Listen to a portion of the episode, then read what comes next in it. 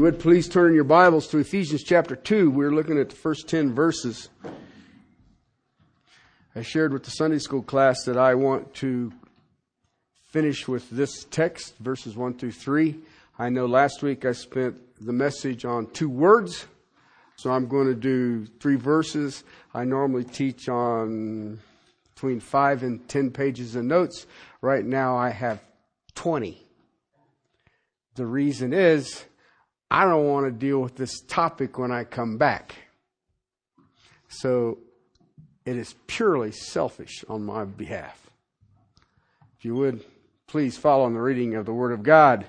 And you were dead in your trespasses and sins, in which you formerly walked according to the course of this world, according to the prince of the power of the air, of the spirit that is now working in the sons of disobedience.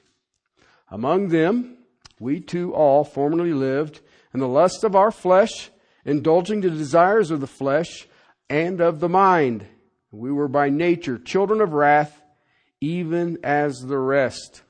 But God, being rich in mercy, because of his great love with which he loved us, even when we were dead in our transgressions, made us alive together with Christ. By grace you have been saved and raised us up with him and seated us with him in the heavenly places in Christ Jesus, so that in the ages to come he might show the surpassing riches of his grace and kindness towards us in Christ Jesus. For by grace you have been saved through faith, and that not of yourselves, it is a gift of God, not as a result of works, but so that no one may boast. We are his workmanship, created in Christ Jesus for good works, which he prepared beforehand so that we would walk in them. Father, help us to hear the magnitude of this text and the overwhelmingness that you have shown me, Father, I know I cannot articulate. And yet, Father, I pray that your Spirit will teach my brothers and my sisters this day. Father, help them to understand the battle. But Father, I think my this my soul's passion this day is that we will walk from this place understanding how miraculous salvation truly is and that if nothing else ever happened that should be enough. Father, you overwhelm me that you've made us spiritually alive, the resurrection of our spirit. And Father, the more I look at this, the more I realize that is even greater than a bodily resurrection. To you, my King, we love you. In Christ's name, amen. Last week we looked at dead in. Okay? Dead. A dead thing cannot respond to any stimuli. I don't care whether the stimuli is pain. I don't care if the stimulus is love and compassion. I don't care if it's forgiveness. A dead thing cannot respond, has no ability. But the other tragedy is a dead thing doesn't know it's dead. People who do not know Christ don't know they're dead. They are spiritually dead. Okay? I gave you the word in. In. Locative sphere. It is a position. They can't get out of it. Why? Uh, they're dead. They have no way to get out of it. Alright? So when you find out that you are alive in Christ, do you realize the magnitude of that miracle? That's astonishing to me. It will be astonishing to you once I get through these two verses. Because it is staggering to think about what God has done through Jesus Christ. And when the apostle Paul is in such amazement that we are in Christ, he understood that before that we were dead in our sins and trespasses. Okay? So now I'm in Christ. Guess what? Locative sphere. What does that mean? Positionally, where am I? In Christ. in Christ. And he proves that and seals that by giving you and I the manifestation of his body in this day and age in this thing we call the church. All right? Let's get into the text because we will all be famished by the time I get done. Because I am famished now and I'm just getting started. All right? Verse 1 You were dead in your trespasses and sin. Trespass, paraptoma, paraptoma. Slip, fall, stumble, or go the wrong way. Paraptoma, trespasses. Slip, fall, stumble, or go the wrong way. The word sins, hamartia. Here we all know that one. It's a hunting term. Miss the mark. Aimed high, hit low. Aimed low, hit high. But I never hit a bullseye. Listen, both of these are true of man. Okay? And if, if, if you, if you're really honest with it, it, it's two ways of looking at the same thing. But I want you to note something that was interesting to me. Both words are plural. Okay? That is the totality of sinfulness. That is the result of the deadness. I shared with you last week out of Ephesians 4. That is what it is to be alienated from God. You can't hit the mark.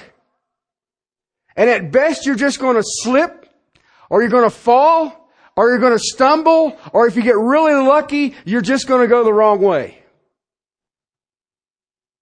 Alright? That is the total sinfulness of the walking dead. All right? Missing the mark. Let me deal with this one. Because, you know, I have gone through this. I've got a book in my office. It's about that thick. A regular sized book, hard, hard copy. About that thick. Okay? You know what the title of the book is? Sin. And when I got the book, I kept thinking, I sure thought it'd be bigger than that. If you're going to write a book on sin. I've not read all of it. I've kind of hit and missed into it because it's one of those wonderful reading things.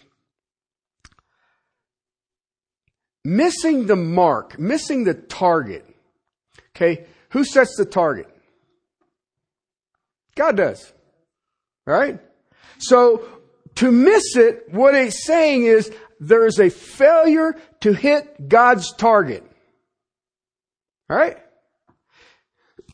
Romans chapter 3, verse 23. Romans 3, 23. All have sinned and come short of the glory of God. Got it? Now you gotta get a hold of this. This is gonna take some thinking. Alright? It is a failure to miss the mark. It is a failure to what? glorify God. Chapter 1 of Romans. When they knew God, they glorified Him not. Okay? Brothers and sisters, you know what that is? That is sin. That is sin. Coming short of the glory of God is sin. Coming short of glorifying God is sin. That is why you were alienated. Someone is a sinner. Now listen, you gotta get a hold of this. Someone is a sinner and they're not all on the same level of depravity. Okay? They're not on the same level of rottenness. Alright? You can have 20 corpses and they're all going to be in varying points of decay. Listen, in humanity, they are all dead. They are all in varying levels of decay. We look at a Jeffrey Dahmer and we say, well, that's awful. Really? Compared to what? Compared to what? compared to the fact that I just broke the speed limit? That's how you look at it. I can look at it this way. If I break the laws of man, do you know what I just did? Well, I can tell you what I didn't do. I didn't glorify God. Sin is a question not of decay, but falling short of something. That's sin. All right? We under, listen, we understand big sinners. We can spot him a mile away. He stole a car. That's a big sinner. He committed adultery. She committed adultery. That's a big sinner. What about the guy who's sitting there coveting? We're going through Leviticus and you read through that and you think, man, what a serious pain in my rear end. I mean, I gotta make sure that it's not a blemished animal for this, and this is a free will offering for that, and this is a thankful offering for, and I gotta make sure this, and I gotta make sure this is, I didn't get this calf from a foreigner, and I got, and I gotta do this, and I can't eight days before I can offer this one up, and I, and then you go through all of these things, you know, and you can't, you don't touch a woman if she's ministrating. You, you go, what? What am I supposed to do? Hide. Just go hide.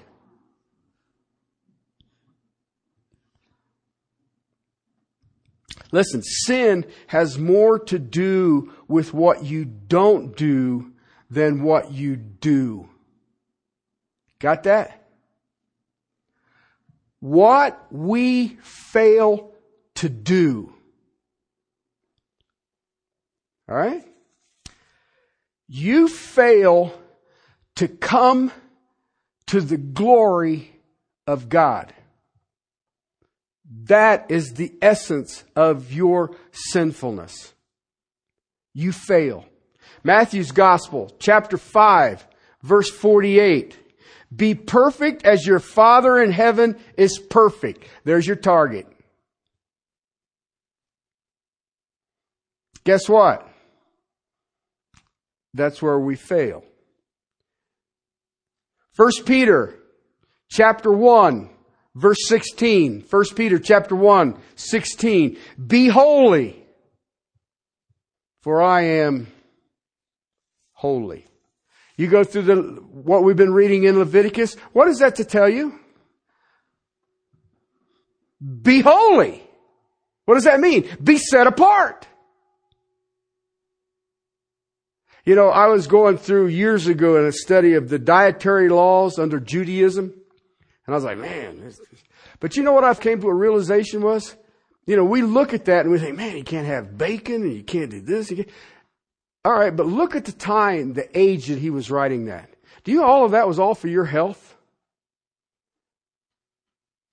You, how long are you going to keep a piece of pork? You can't do it. You go through the dietary laws of Judaism and you realize that he was doing that for personal health.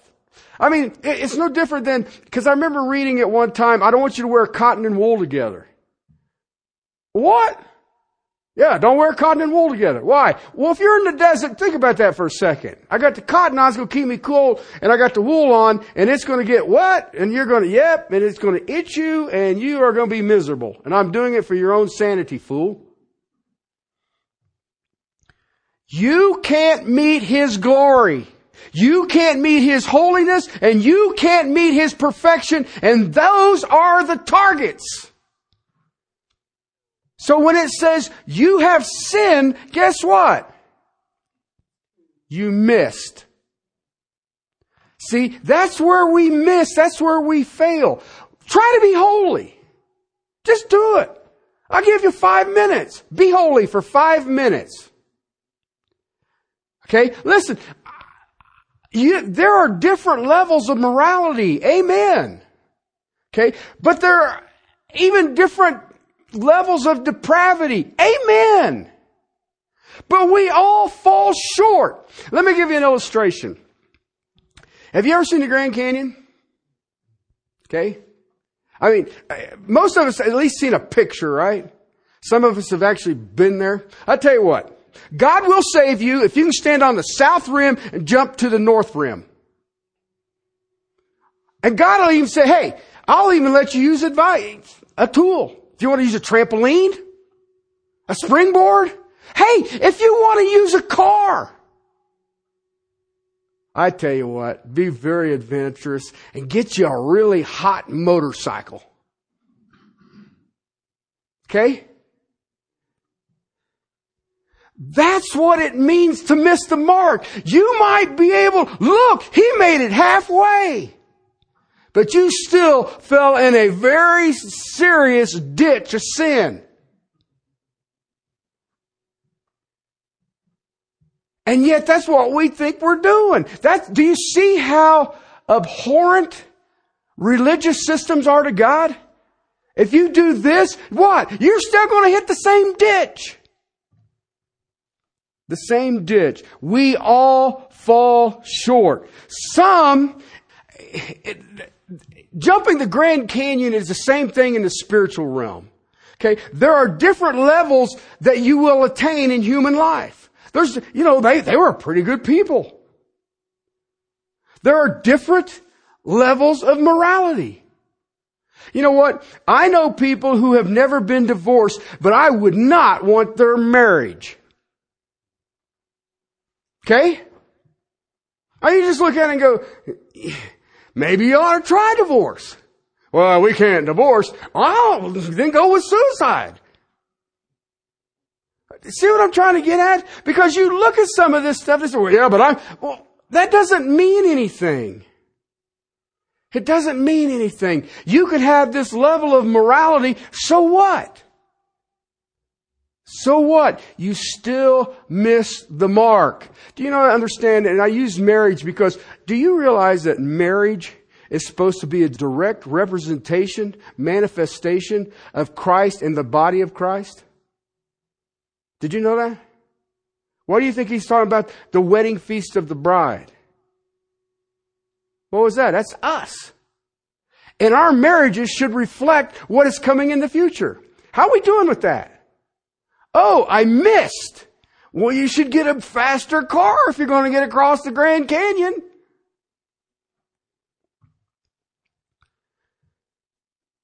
No one gets to the glory of God.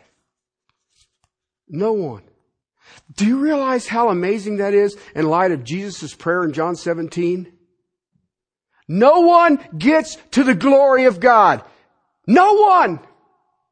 And Jesus in his prayer says, my glory I give them.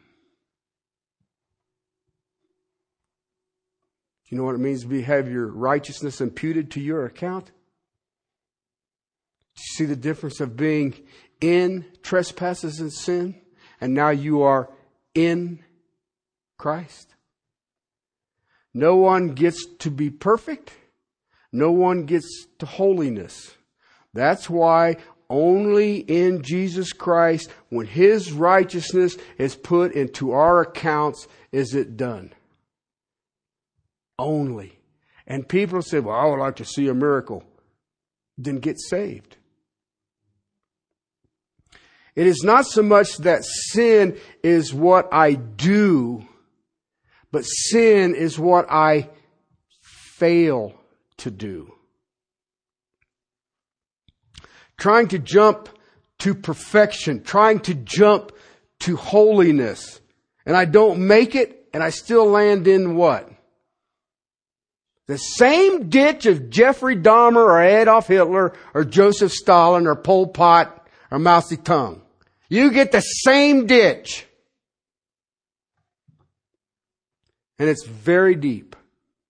Listen, sinner's behavior, my behavior, is simply what is left when I can't make it to God's standard.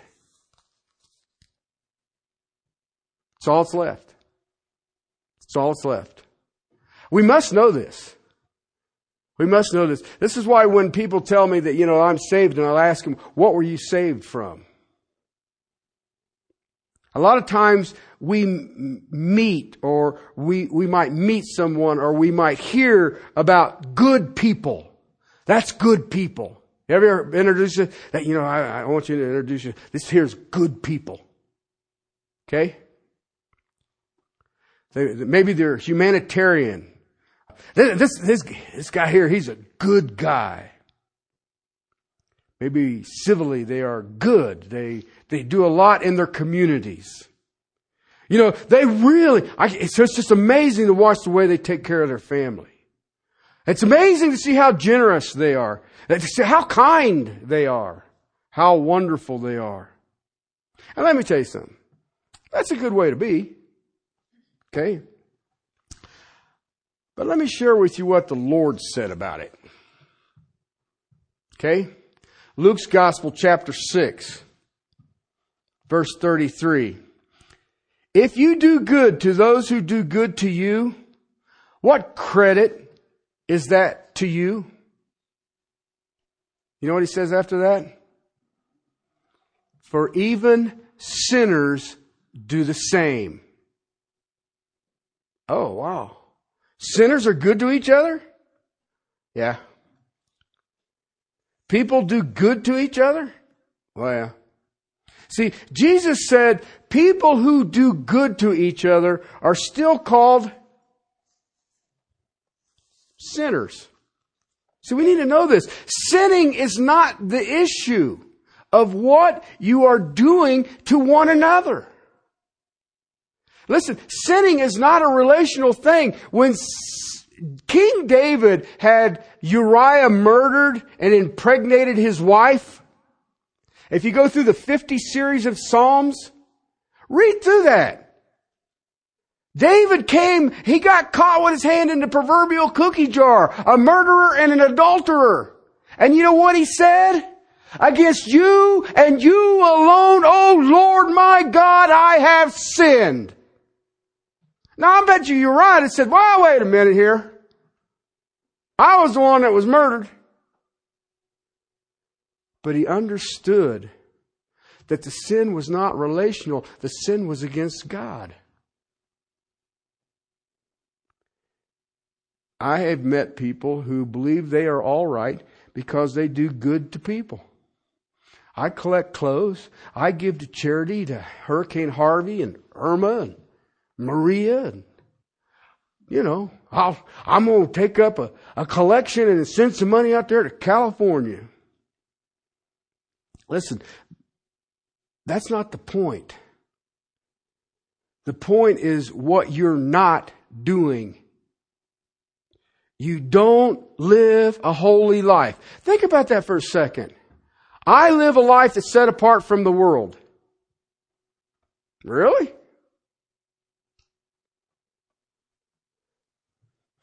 And you do it so well that you're perfect. See, remember what the standard? You break any part of this law, you're guilty of what? All of it. Why did Jesus say if you look at a woman with lust, you have committed adultery. Why? That's my standard of holiness. That's my standard of glory. That's my standard of perfection. That is your target. Luke's Gospel, chapter 11, verse 13. I want you to think about this verse. Okay, because when I stumbled across this, you're like, oh wow, man. If you then, being evil, know how to give good gifts to your children, how much more will your heavenly Father give the Holy Spirit to those who ask Him? People give good gifts. People give good gifts to their children. And yet Jesus calls them what? Evil. Evil people can give good gifts. Okay? See, evil is manifest by what they don't do.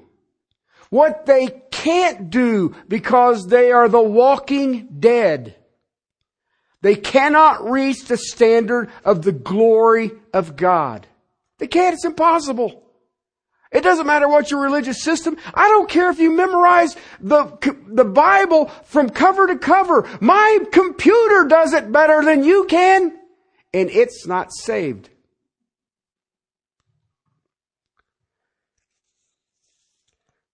the barbarian people showed kindness to the apostle Paul after his shipwreck. That's what he called them.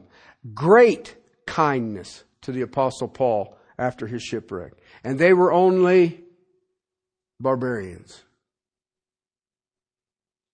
Listen, good works is not the issue. Okay?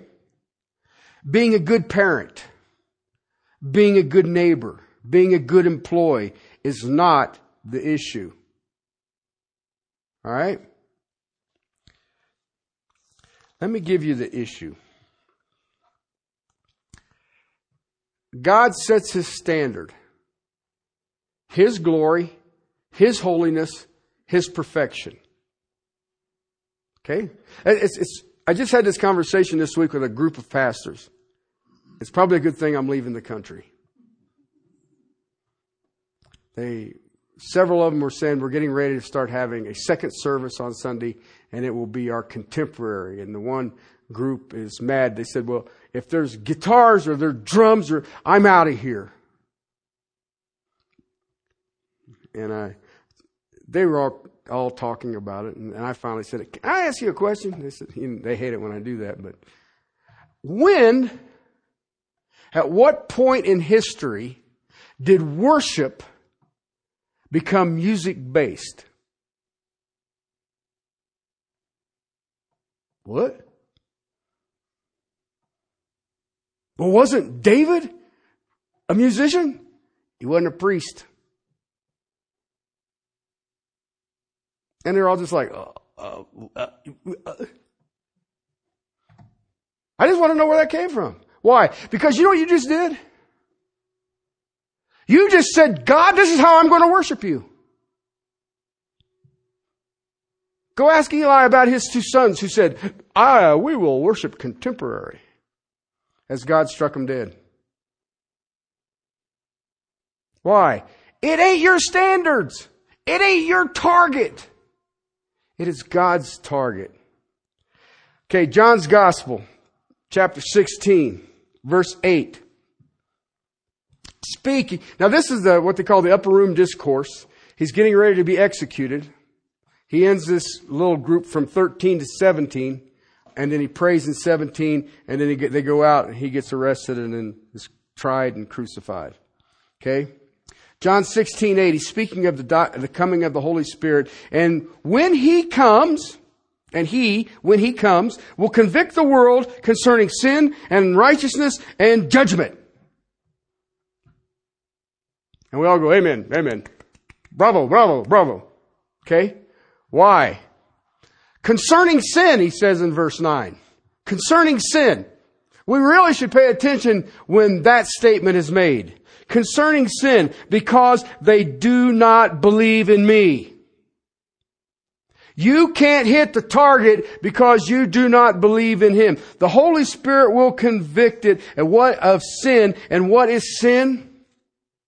Again, sin is not doing something. It's not what you do. It's what you're not doing. You're not living to the glory of God. You're not living to the holiness of God. You're not living to the perfection of God because you are not believing in Jesus Christ. No matter what else you do, just far from the goal. And the goal is perfection, and the problem is men are dead. They are dead in their missing the mark. Missing the mark. It's an inability to reach God's standard. And he's good at it because he stumbles and he falls and he slips and he goes the wrong way.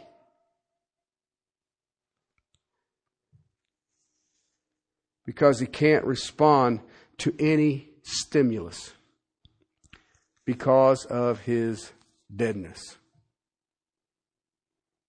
Listen, are you getting a picture yet of the total inability to accomplish God's standard?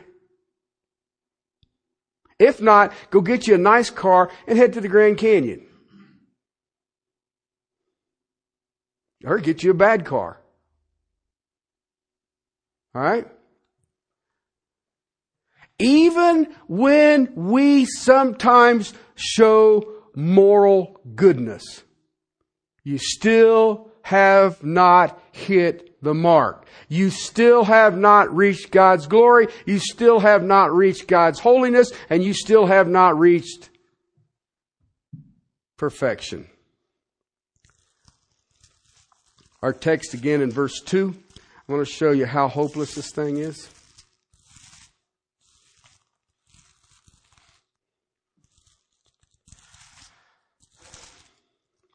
Verse 2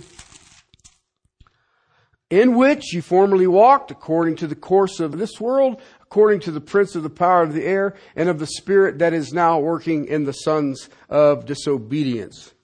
Okay, what is the environment these dead people are functioning in? What is the sphere of this trespasses and sin?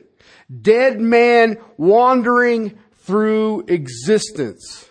What is this sphere that they are functioning? Well, it says the course of the cosmos. Course of this world. That is this age. This age, this world, this age. They are walking in its course. You are not only dead before Jesus Christ, but you are functioning as a dead walking, doing sin and trespasses according to the course of this world. That is the sphere of your influence. Unbelievers are a victim of the spirit of this age. Okay? This, You'll have to excuse me, this is a little rabbit trail for me, but I hear this a lot. Man's free will. We do what we want. We make our own decisions. Not according to that text. That text there says, this world dictates your walk. It instructs you on where you should go, how you should get there, and how you should act when you arrive. And it is according to the course of this cosmos, this cosmos, this world. Okay? It's not necessarily the physical world.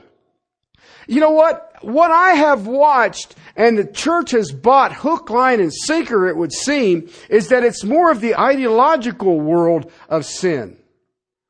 When I can get pastors say, okay, how are we going to deal with our people now that they're smoking pot and it's legal?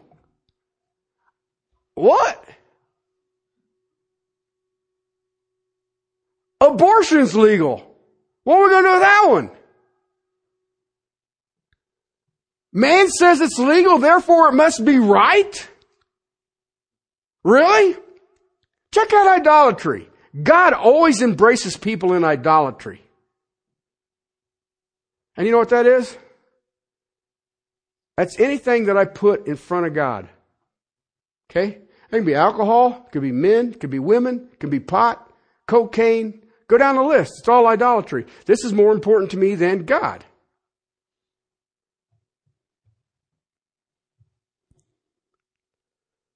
Remember, I shared this last week. This is a concept that I don't think the church has any clue of yet that we look at sin as a reward. I've accomplished fill in the blank and therefore I can, ta-da, sin. It's the conceptual world of sin. That is what the course of this world is. The, you think about it, in my generation, just the things that I have seen change. Listen, uh, do you guys remember uh, I Dream of Jeannie? Okay? Do you know that they used to say, you can't show her belly button? Now that wasn't, that was in the 60s. Now I'd give anything if that was all I saw. And I, you just sit there and go, well, this is nuts. Why? What has the world done? Okay? I have changed the concept of sin, and a lot of this is a reward. Reward. It is a system of evil. What was once wrong is now right. What is once right was now wrong. And you know what? Man lives in it and generates the system. Listen, it is all about you. Look! Tell me I'm wrong. It is all about you. What is your needs? What is your desires? And yet I look at it as dead men walking. If they get this, they arrive at this, they achieve this, then what? Well, I want more. I want bigger. I want better. They indulge the sins of the time. You know what? I've watched mankind in my years, and one of the things I have seen, he keeps current on sin. Not only does he keep current, he likes to get out there and be on the cutting edge. The world's standards, the world's values. And he's patient. He conducts himself in complete harmony with the spirit of the age, with the spirit of the time. Go. I brought this up meeting with pastors this week. I brought this up and I said, 10 years ago, if you'd have seen somebody coming out of a church building and you asked them, did they worship? If they said yes, and you asked them, how do you know you worshiped? What would they have said to you? 10 years. The Word of God was proclaimed. Ask them today. What would they say? The music made the hair on my arm stand up. Now, wonder where that ideology came from. Listen, dead men walking, zombies, does what the world does. Because this age, this world is alienated from God. Not only that, he has a mind that is alienated from God. And the dead man walking and the course of this world, this system, this age, this time, they are in harmony with each other. Listen, he walks Lost people walk in a sphere of sin in the spirit of the age. All right? The cosmos is where Satan dominates. Okay? In case you think I'm making that up. John's Gospel, chapter 12.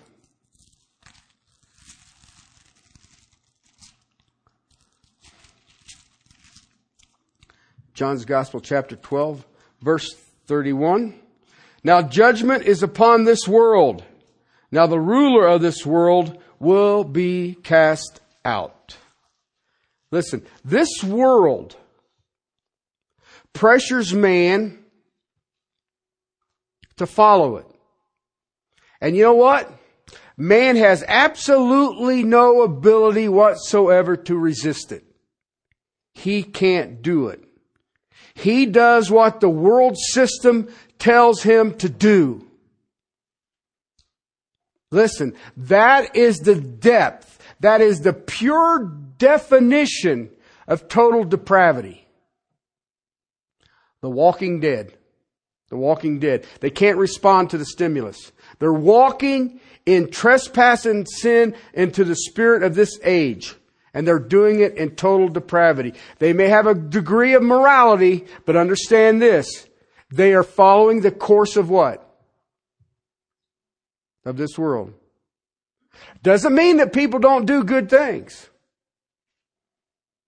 But it does mean that you are locked in a sphere, in a, in, in a circle that you have absolutely no ability to escape. None whatsoever. Walking dead. Says here back in our text, the spirit of this age. What the heck is that? I can defeat that. I can defeat the spirit of this age. I know I can do it. Tell me what it is. No, you can't. You can't do it. I can tell you what it is. I give it to you in three, three things that fit it and can probably encompass the whole spirit of the age. You ready? Humanism, materialism, and of course, sex. It all fits in those three. Okay? Humanism. Do it your way. You are the one. You are the, you're it. You're the focus. Yeah, listen, well, they never appreciated me. They don't give me attaboys. Really? I mean, I can go get a, you can have it your way if you go to McDonald's or Burger King. That's the spirit of the age. That's humanism. You're important. Treat yourself right. You need this. You deserve this. Materialism. You have to have it. And I have to have more even if I get it on a 23% interest credit card. But I had to have it. Name it. Fill in the blank. Listen, we have an industry, one of our largest industries in this country is that you have to have it. Advertising. Advertising. Selling advertising. Why are you selling advertising? Because I want to relieve you of your money. And you need one of these. You deserve one of these. You are overdue deserving one of these. Do I need to say anything about sex? Dude, sex sells hamburgers, cars, kittens, puppies, tools, boats, houses. Sex sells everything. And let's be realistic. It is all over the place. All over the place. I remember years ago a guy named Billy Graham. This would have been the early 70s. I think I was still in high school. Early 70s. And I remember because I didn't like Billy Graham. I thought he was very judgmental. I thought he was mean spirited and he just didn't realize young people. And I remember him making a statement. He made two statements that always stuck in my mind. This is before I'm saved, all right? Just in case you're wondering. One, quote, we don't have the morals of a barnyard. Unquote. That was in the 70s. Check it out now. Okay? You know what the other one was? I, was, I don't even remember what I was watching. It wasn't one of his crusades because I would have never watched one of his crusades in the 70s. I, I think it was an interview or something. He says, God, now this is in the 70s. God is going to owe Sodom and Gomorrah an apology if he doesn't do something with San Francisco. Do you know that in San Francisco right now, you can walk around butt naked and you can even eat in the restaurant as long as you have a towel to sit on? That's the law. You can do it. Listen, I'm going to do this as tactfully as I can. There's a bunch of people need to wear more clothes. Okay? Cause there's a lot of people out there think they look good naked. They don't. Okay? And I'm sitting there going, no, no, no, no. I don't, well, would you like to go to Fisherman's Wharf? And, no! What if I came around the corner? I mean, I have seen the, the yoga pants. No! Don't wear them out. There's probably a handful of people on the planet that say, okay, that works. And the rest of you are like, oh my God. But see what our society is? we just we just look at it. I went to the gym the other day, Friday, and there's evidently a bodybuilding show going on someplace in Wyoming, and all these people are going to it. I didn't realize there was. If I'd have known that, I'd have never taken up this gym. You guys, because me and this retired fireman are in there. We got our sweatpants on. and anyway, we're sitting there. They're walking around. The men are walking around in speedos, and the girls are walking around in bikinis and in, high heels. And I'm sitting there going, because I look look over at Sean and says, "Yo, dude, are we overdressed? Did somebody move this thing to the beach and nobody told me?" Okay. And I just looked at it and I was like, that's it. And they're all standing in front of the mirror doing this. The guys and the girls, and you're sitting there going, God, that's gross. But you know what? Listen, this is in Elizabeth. It's not like I'm in San Francisco or LA. I'm in Elizabeth, Colorado. This used to be a cow town. You never saw a cow girl walk around posing in front of a mirror?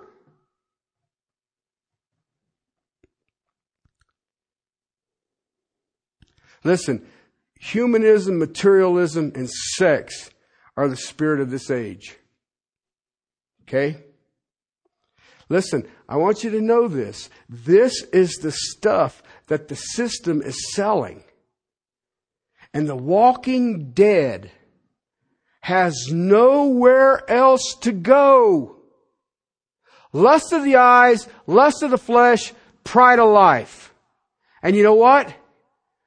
It's a thousand percent successful to the walking dead. So he buys whatever is being sold and whatever the society does, and it grows the society because everybody wants to do it. And it's the proverbial snowball effect. Who's behind all of this? Verse 2. Prince of the power of the air. Arachas, prince, leader, dominant one. He who leads the demons. He who breathes the influence. Listen, I want you to understand something because Satan and his demons get a bad rap. Bet you never thought I'd say that, did you? He does not indwell lost people. He does not have to. His demons do not have to. Okay? They came upon Judas and he indwelt Judas. Why? Look what Judas was getting ready to go do. Alright? He is behind the influence. People in our society carry out his objectives, his lofty ideas raised up against the true knowledge of God. His speculations. And it doesn't matter. Listen, you get this good because it doesn't matter whether it's a secular response or a religious response. Satan is up to his neck in both.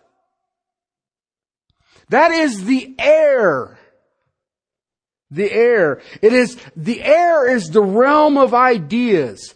The air is the place of our attitudes. It is our conceptions. When you hear people speak of the world of sports, the world of sports. I remember when Mickey Mantle, I think, hit his 500th home run off of this pitcher. Mickey Mantle! I mean, he partied more than most normal human beings can even consider. And they wanted him to come out and take a bow and tip his hat. You know what? He wouldn't do it. 500 home runs. He says, let me tell you something. After the, after the game, they interviewed him. He says, let me tell you something. That pitcher out there that I hit that off of was doing his best too. I was doing my best and I happened to make contact. So why should I get the acclaim for what he was trying to do his best at? Now get that out of a professional athlete today. You ain't gonna get that out of there. I've given up on sports. Not all. I watch college football. The world of music. I love music. Listen to it. Go listen to Christian music. Most of the Christian music that I, I don't listen to it. Because most of the Christian music I listen to, I hear, could be played on any secular radio station. And you wouldn't know the difference. Do I need to mention the world of politics? Not even the world of religion. Satan is breathing and influencing all of these. And it's not just the globe, it's the ideology. Remember when we were looking at 2 Corinthians 10?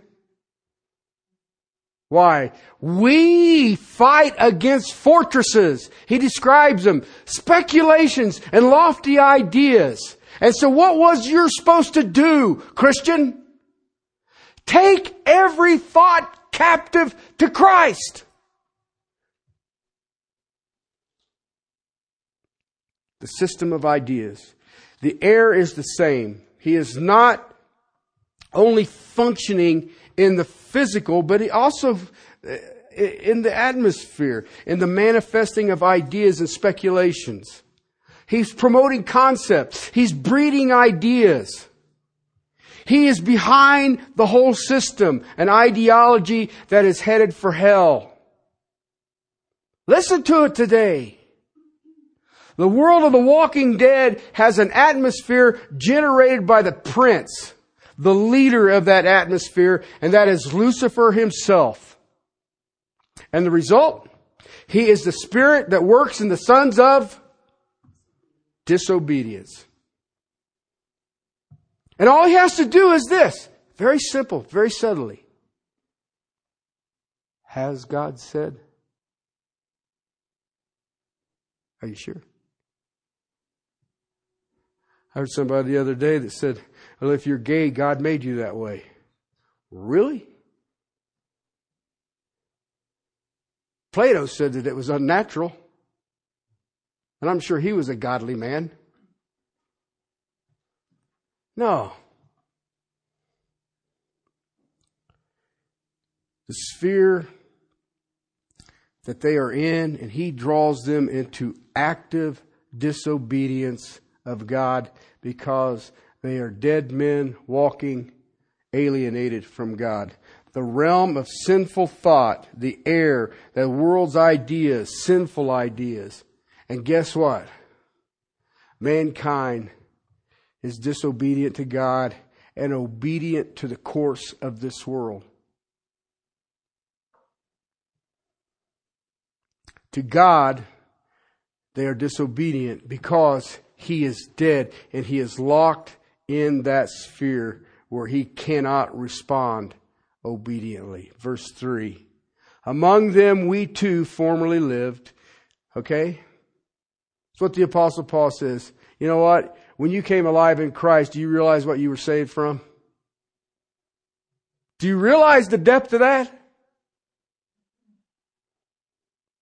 He describes it here in verse 3. We were all like this. We were all following the course of this world. We were all following these speculation and lofty ideas. We all followed these. Cause you know what? They had, they had good information behind some of this stuff. I, they'd had to have, or they wouldn't have been that dogmatic. We all operated, as he says here, lust of the flesh, indulging the desires of the flesh. Hmm. Wandering zombies through the system, influenced and controlled by Satan, disobedience in their functions and their response. Their only response is to their own flesh. Lust of the flesh. That's epithumia. Lust of the flesh. That is passion. That is a strong passion. Epithumia. Okay? In this context, see, epithumia by itself, lust by itself, is not evil. In its context, here, it's evil. Okay? To the desires of the flesh. Why? That is what the world system pushes to us. The desires of our flesh. Lust of the eyes, lust of the flesh, the pride of life. Humanism, materialism, sex. to the desires of the flesh. Okay, the desires that you see there, the desires of the flesh, is thelema. Okay, that's a drive. That's a drive. Okay, that is where my epithumia is acted on. I had the lust, but then I acted on it, driven to fulfill these desires of the flesh. Listen, that is our fallen nature. Do you, do you get a sense yet of the depth of our depravity?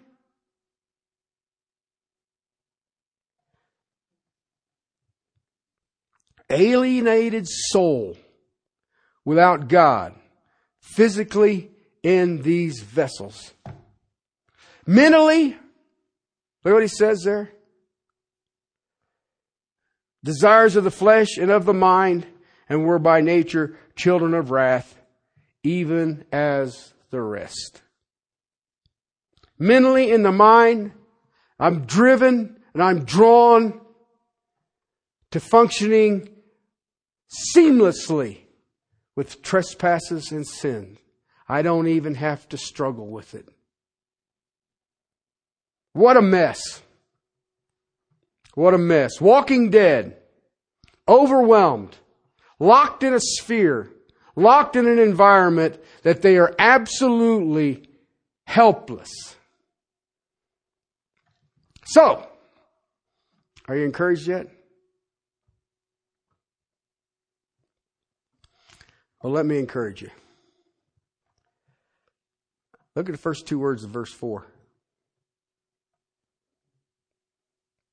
But God. Look at the first two words of verse 1. And you. 1, 2, and 3 is what? You. Verse 4 God. When I return, we shall finish. Father, I give you the praise that, Father, you did the greatest miracle ever by buying us out of the locked sphere of our sinfulness and our trespasses. Father, you woke us, you resurrected us in the spiritual life to your glory, that we now may walk worthy of the high calling of our Lord and Savior Jesus Christ. Father, you stun me over and over and over every time I get into this book. Father, I pray for these precious people that they will, as the deer thirst at the brook, that each and every one of these people would be the same with your word, understanding the sphere that we exist in is part of our struggle. And yet, Father, you, in you, we are more than conquerors. Thank you, my Lord, for this gracious text. But Father, thank you for the passion of the Apostle Paul. And Father, for the amazing things that you are doing at this very moment, globally, in the body of Christ. To you, my Savior and Lord. Amen.